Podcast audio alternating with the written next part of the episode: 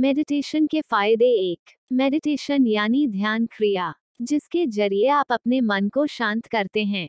दो, क्या आप जानते हैं मेडिटेशन योग का ही एक रूप है जिसमें आपको एकाग्रता के साथ ध्यान लगाना होता है और अपने दिमाग को शांत कर सकते हैं। तीन, डिप्रेशन और तनाव से छुटकारा पाने के लिए मेडिटेशन से बेहतर उपाय कोई नहीं। यदि आप छोटी छोटी बातों से परेशान हो जाते हैं तो आपको मेडिटेशन करना चाहिए। चार, जिन लोगों को बहुत अधिक गुस्सा आता है, उन्हें मेडिटेशन करना चाहिए। इससे उन्हें अपने गुस्से पर काबू पाने में मदद मिलेगी। पाँच, स्वस्थ तन, मन और सकारात्मक सोच के लिए मेडिटेशन करना बहुत ज़रूरी है। नमस्कार दोस्तों, मेरे चैनल पर आप सबका स्वागत है। आज इस वीडियो में हम प्राणायाम के बारे में सीखेंगे। सबसे पहले हम अनुलोम विलोम इसके बारे में सीखेंगे। प्राणायाम में सांस नलिका की मदद से अनुलोम विलोम को नियंत्रित किया जाता है। यह एकाग्रता और विचारों को, स्तर को पाने में मन को प्रोत्साहित करता है। भौतिक शरीर की अधिक ऊर्जा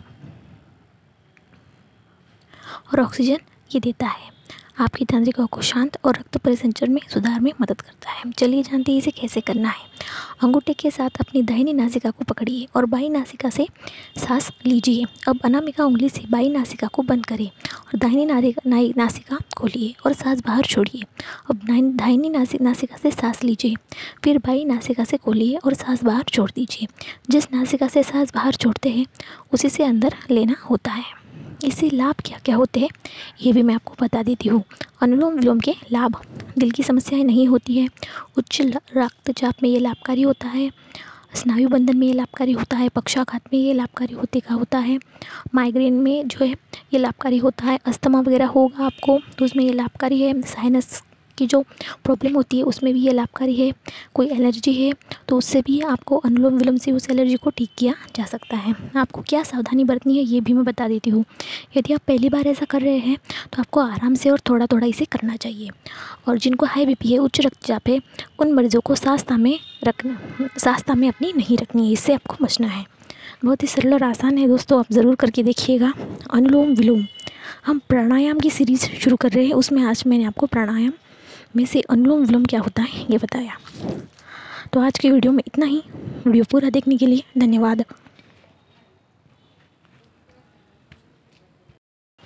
नमस्कार दोस्तों, मेरे चैनल पर आप सबका स्वागत है। आज जो है, हम उज्जैनी प्राणायाम के बारे में जानेंगे। मैंने प्राणायाम की सीरीज़ शुरू की है, उसमें आज हम उज्जैनी प्राणायाम के बारे में जानेंगे। मैंने और भी वीडियोस डाले हुए हैं, आप उन्हें भी देख सकते हैं मेरे चैनल को सब्सक्राइब करके। और प्राणायाम की सीरीज़ के भी अलग से वीडियो मैंने डाले हुए हैं। चलिए जानते हैं सबसे पहले उज्जैनी प्राणायाम के बारे में। उज्जैनी, ये एक शब्द का अर्थ होता है विजयी या जीतने वाला। इस प्राणायाम के अभ्यास से वायु को जीता जा सकता है। योग में उज्जैनी क्रिया या प्राणायाम में माध्यम से बहुत ही गंभीर रोगों से बचा जा सकता है। बशर्ते उस प्राणायाम को जो है किसी योग्य, योग शिक्षक के द्वारा सीख कर नियमित रूप से किया जाए। तो इसके तीन प्रकार होते हैं। खड़े होकर लेट कर या बैठ कर इसके बारे में मैं आपको पूरी जानकारी बताऊँगी, लेकिन उससे पहले आपको इससे क्या लाभ होंगे, क्या फ़ायदे होंगे, ये बताऊँगी। उसके बाद आपको इसके कुछ सावधानियाँ बरतनी है, वो भी बताऊँगी। कौन से कौन से रोगों में ये फ़ायदेमंद हैं, क्या क्या लाभ होते हैं, नियमित रूप से आप इसे करेंगे तो आपको कफ रोग, अजीर्ण गैस समस्या दूर हो जाएगी। पेट से जुड़े हुए रोग भी दूर हो जाएँगे, नियमित रूप से करेंगे तो आपका पेट साफ़ रहेगा। और पेट से जुड़े हुए लोग, रोगों से आप बच सकते हैं। हृदय रोगों में भी ये फ़ायदेमंद है, उज्जैनी प्राणायाम। ये जो है इस प्राणायाम का अभ्यास करने से हृदय हृदय के ज़्यादातर सभी रोग नष्ट हो जाते हैं, क्योंकि हृदय हमारे बहुत रोग उत्पन्न होते हैं। हार्ट अटैक ब्लॉकेज इत्यादि वगैरह। अगर अगर हमारा हृदय सही है, हार्ट सही है तो जो है, हम इन रोगों से छुटकारा पा सकते हैं। श्वास की बीमारी या फिर साइनस का रोग जो है, ये भी इस प्राणायाम से ठीक हो सकता है। साइनस नाक का एक रोग है। आयुर्वेद में इसे प्रतिशान प्रतिशाय नाम से जाना जाता है। सर्दी के मौसम में नाक बंद होना, सिर दर्द होना, आधे सिर में दर्द होना, तेज़ दर्द होना, नाक से पानी गिरना, ये इस रोग के लक्षण हैं। इस रोगी को हल्का बुखार आँखों में, पलकों में या दोनों किनारों पर दर्द रहता है। कुंडलिनी शक्ति की जागरण के लिए भी उज्जैनी प्राणायाम किया जाता है।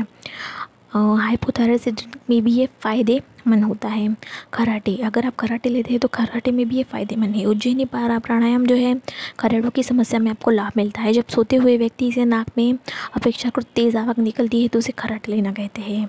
इसे ऑप्टिस्टिक स्लिप प्रिया प्रक्रिया कहा जाता है। अर्थात में आपकी सांस में अवरोध उत्पन्न होना, दमा टीबी में भी ये फ़ायदेमंद होता है। दूषित पदार्थों को बाहर निकालने में भी ये काम आता है। शरीर में दूषित पदार्थ बाहर निकल जाते हैं। इससे मुहासे वगैरह जो चेहरे चेहरे पर होते हैं, वो नहीं होते हैं। पेट की चर्बी को भी ये कम करता है। यह पेट की चर्बी को कम करने में मदद करता है हमारी उज्जैनी प्राणायाम। पीठ दर्द में भी ये फ़ायदेमंद है। मन और दिमाग को ये शांत करता है। फेफड़ों को ये मज़बूत करता है। खून का संचार ठीक से होता है। पाचन क्रिया ठीक से होती है। थायराइड ग्रंथि संबंधी जो भी बीमारियाँ होती है, उसमें भी ये लाभकारी होती है। नाड़ी संबंधी विकार दूर होते हैं, मस्तिष्क से गर्मी दूर करता है।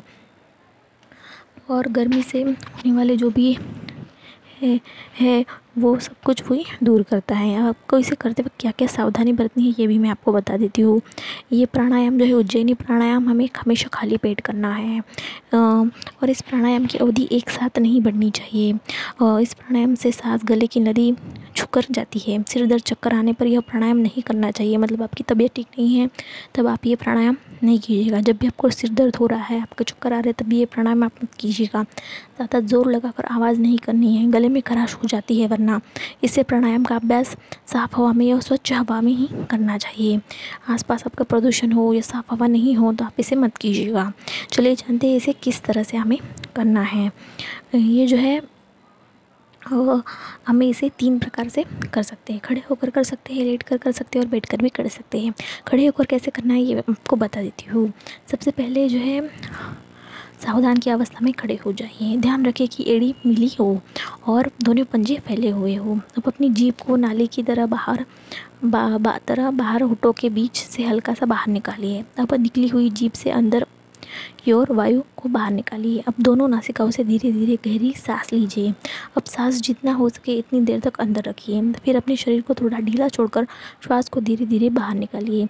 इस क्रिया को आप सात से आठ बार दोहरा सकते हैं। ध्यान रखिए, इसका अभ्यास चौबीस घंटे में एक ही बार करना है। मतलब उज्जैनी प्राणायाम आपको दिन में एक ही बार करना है। बैठ कर बैठ कर आप उज्जैनी प्राणायाम कैसे कर सकते हैं? ये बता देती हूँ। सबसे पहले किसी समतल या स्वच्छ ज़मीन पर चटाई बिछाकर पद्मासन में या सुखासन की अवस्था में बैठ जाए। अपने दोनों नासिकाओं को छिद्रों से सांस अंदर की तरफ़ खींच रहे खींचने पर हवा में फेफ, हवा हाँ फेफड़ों में जो है आपकी हवा भर जाएगी। फिर वायु को जितना हो सके अंदर रोकिए। फिर नाक के दाएँ छिद्र को बंद कीजिए और बाएँ छिद्र से सांस बाहर निकालिए। वायु को अंदर खींचते हुए बाहर छोड़िए।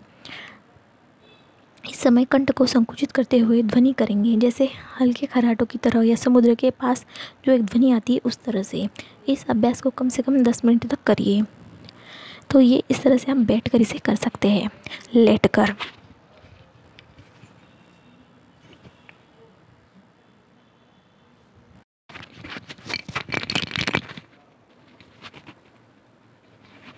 लेट कर। अब इसे लेट कर कैसे कहते हैं, ये मैं आपको बता देती हूँ। सबसे पहले किसी समतल ज़मीन पर कोई चटाई बिछा कर सीधे लेट जाए, अपने दोनों पैरों को सटा कर रखें, अपने पूरे शरीर को ढीला छोड़ दें, अब धीरे धीरे लंबी गहरी सांस लें। अब श्वास को जितना हो सके उतनी देर तक अंदर रखें। फिर अपने शरीर को ढीला छोड़कर श्वास को धीरे धीरे बाहर निकाल दें। इस क्रिया को आप कम से कम साठ से आठ बार दोहरा सकते हैं। आज के वीडियो में इतना ही। अगर वीडियो पसंद आया तो एक लाइक ज़रूर कीजिएगा। वीडियो पूरा देखने के लिए धन्यवाद। नमस्कार दोस्तों, मेरे चैनल पर आप सबका स्वागत है।